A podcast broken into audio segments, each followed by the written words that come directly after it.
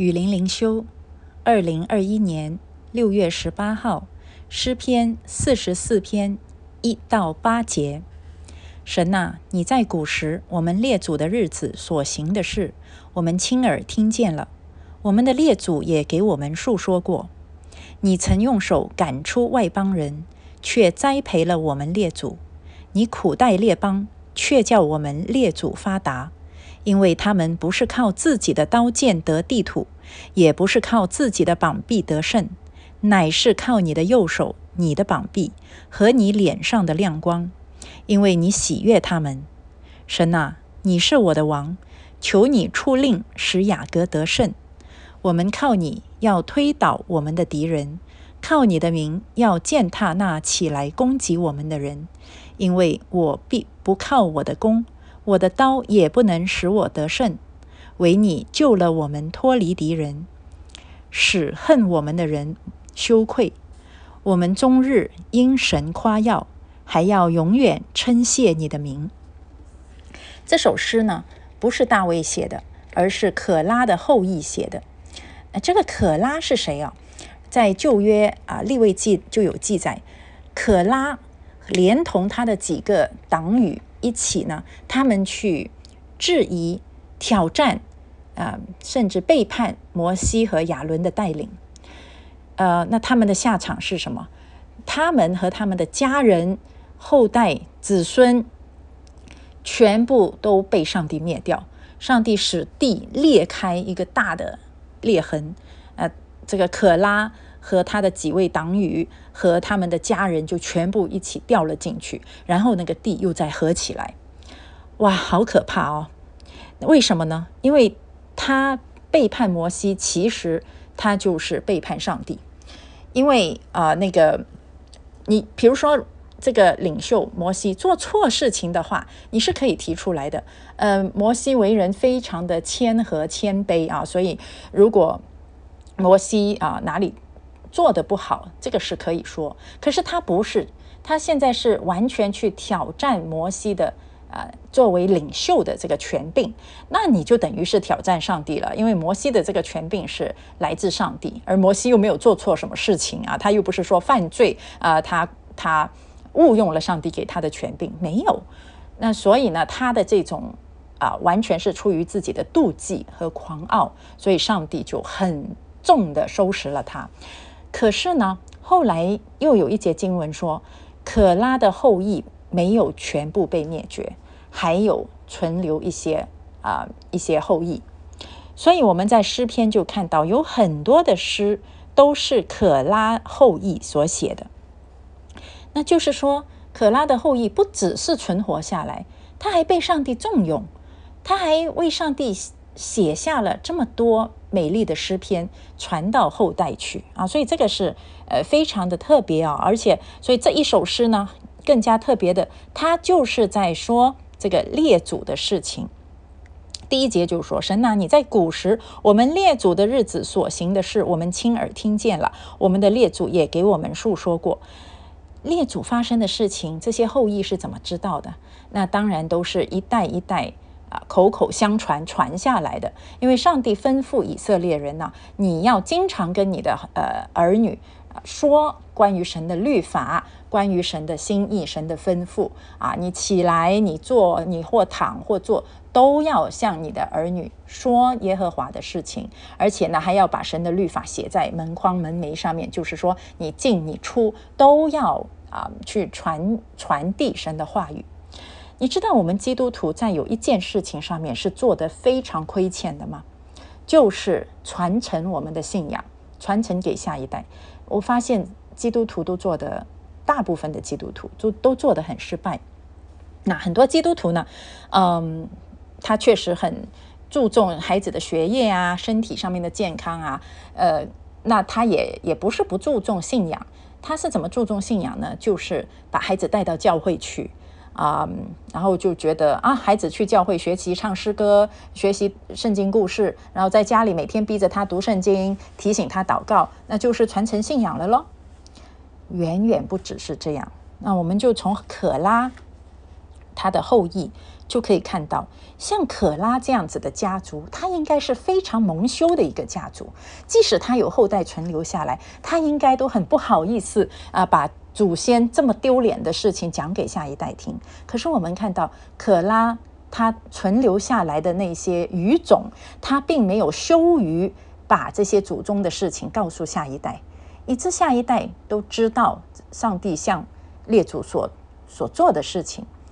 这个没有什么丢脸的，其实这个就可以看到上帝对可拉这个家族他的恩典是多么多么的大。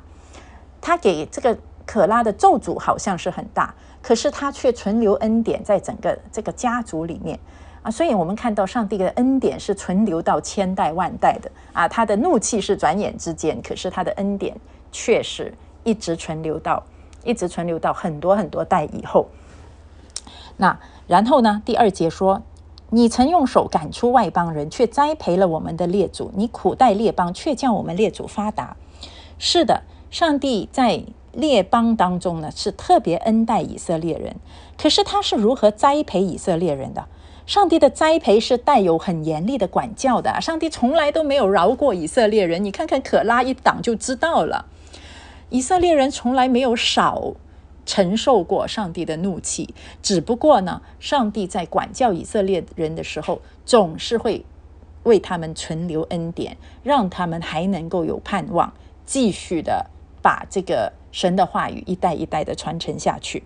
啊，他说：“你苦待列邦，却叫我们列祖发达。这个发达里面就是包含着很多很多的管教的，不然他们怎么发达呀？啊，没有管教的，呃，以色列人他会只会堕落。”啊，就是因为里面有很多很多的很严厉的管教，他们才会在历史中不断的继续兴旺啊。其实是不断的受到外邦的攻击，受到呃很多的灾难，可是呢，使他们更加的坚韧，更加的依靠上帝啊。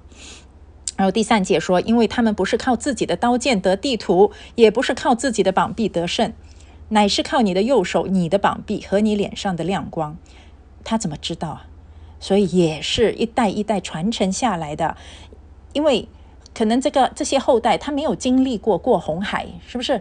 他也没有经历过啊，跟这些呃不同的外邦人打征战，他也没有经历过攻打耶利哥城，呃，去攻占迦南地，他都没有经历过啊。那他怎么知道呃他们的列祖不是靠自己的刀剑得地图啊？都是因为上一代啊。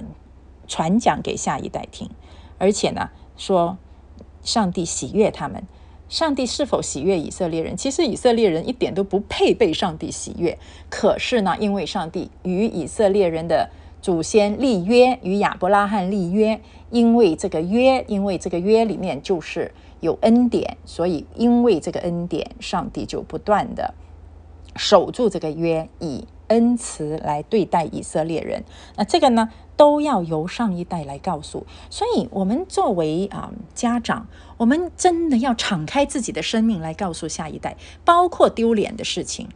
其实下一代为什么他单单去教会、单单读经祷告是不不足够的？因为他看不到生命的见证，他自己觉得，哎呀，我怀疑上帝是否存在，我的信心很软弱，我觉得上帝不爱我，我祷告都不蒙垂听，所以他。他走不下去呀。可是，如果作为父母的告诉他：“哎呀，你知道吗？我曾经信心软弱啊，我在信主以后很多年都跌倒。呃，我在信主以后做了很还是做了很多失败的事情。呃，不过呢，虽然我是那么的失败，虽然我受上帝很多的管教，可是上帝始终没有放弃我啊，所以我一直走到今天。呃，里面充满了我的失败和上帝的恩典。这不就是像可拉家族这样子的遭遇吗？”甚至可拉是远远遭遇的更惨啊！我们都不像可拉这么呃这么的被神这么严厉的对待，是不是？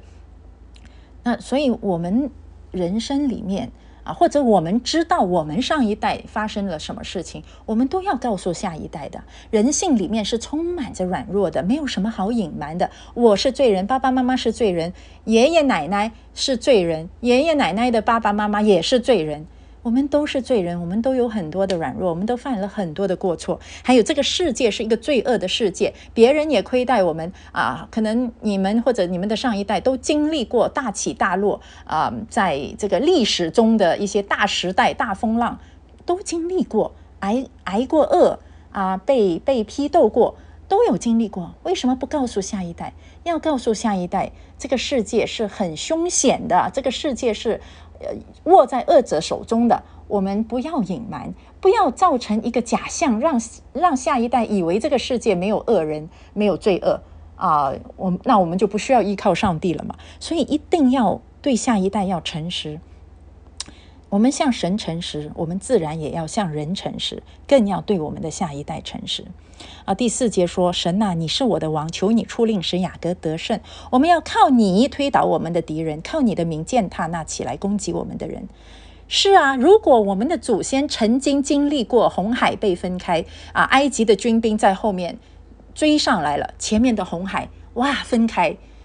我们没有经历过，我们的后代也没有经历过。可是祖先曾经经历过，那么就要告诉他们。所以他们可能不是面对呃被埃及追赶，可是他们面对人生其他的风浪。那么当他知道哦，我们的祖先、我们的父母这么真切的经历过上帝，那么这一位上帝是原来是真实的，那我就可以依靠上帝了。不然我凭什么相信？我只是读圣经，这个离我很遥远呐。我凭什么相信上帝是万军之耶和华，是会随时帮助我的？嗯，圣经这么说，可能只是说说而已。可是如果父母亲亲自的告诉孩子，对，真的是这样。你看，我曾经经历过什么什么，然后神如何如何的帮助我，那么这个下一代才可以相信哦，原来神是真实的。而且呢，他。你你我们的这个见证啊，我们不是夸耀自己啊，所以第六节说：“我必不靠我的弓，我的刀也不能使我得胜。”我们要告诉下一代，靠我自己，我是一败涂地的。唯有靠上帝，上帝才能够救我们脱离敌人，使恨我们的人羞愧啊！所以我们要在要要要在。下一代面前呢，敞开自己不是为了要展现自己有多了不起，而是敞开自己的软弱，展现上帝在我们身上的作为是多么的奇妙，多么的了不起。所以你们现在面对自己的软弱，不用担心，上帝不会放弃你啊，因为他也没有放弃我这么软弱的人。如果你面对外在仇敌的追赶啊，外在的逼迫，不用担心，因为啊，我们也都经历过。啊，以色列人也都经历过，所以你当你如此的去高举上帝的时候，你才可以在下一代面前说：我们终日因神夸耀，还要永远称谢你的名。这个信仰就传承下去了。而这个信仰不只是叫他去教会读经祷告的信仰，是从你的生命里面流露出来、展现出来一个真真实实的信仰，是会软弱的。会真正经历上帝的一个真正的与上帝之间的生命的联系，一个亲密的关系。那这样去传承给下一代，你的下一代就能够得到一份活泼的。真实的信仰，他以后也要把这样的信仰传承下去。那么一代又一代，我们基督徒就不会亏欠上帝了，因为上帝把孩子托付给我们，是要我们把孩子带到他的面前。那我们就是一个管道，我们就是一个工具，我们敞开自己，以自己的生命来见证上帝的真实，把我们的下一代带到上帝的面前。这样的父母就会真正的讨上帝的喜悦，这样的后代也会蒙上帝的祝福。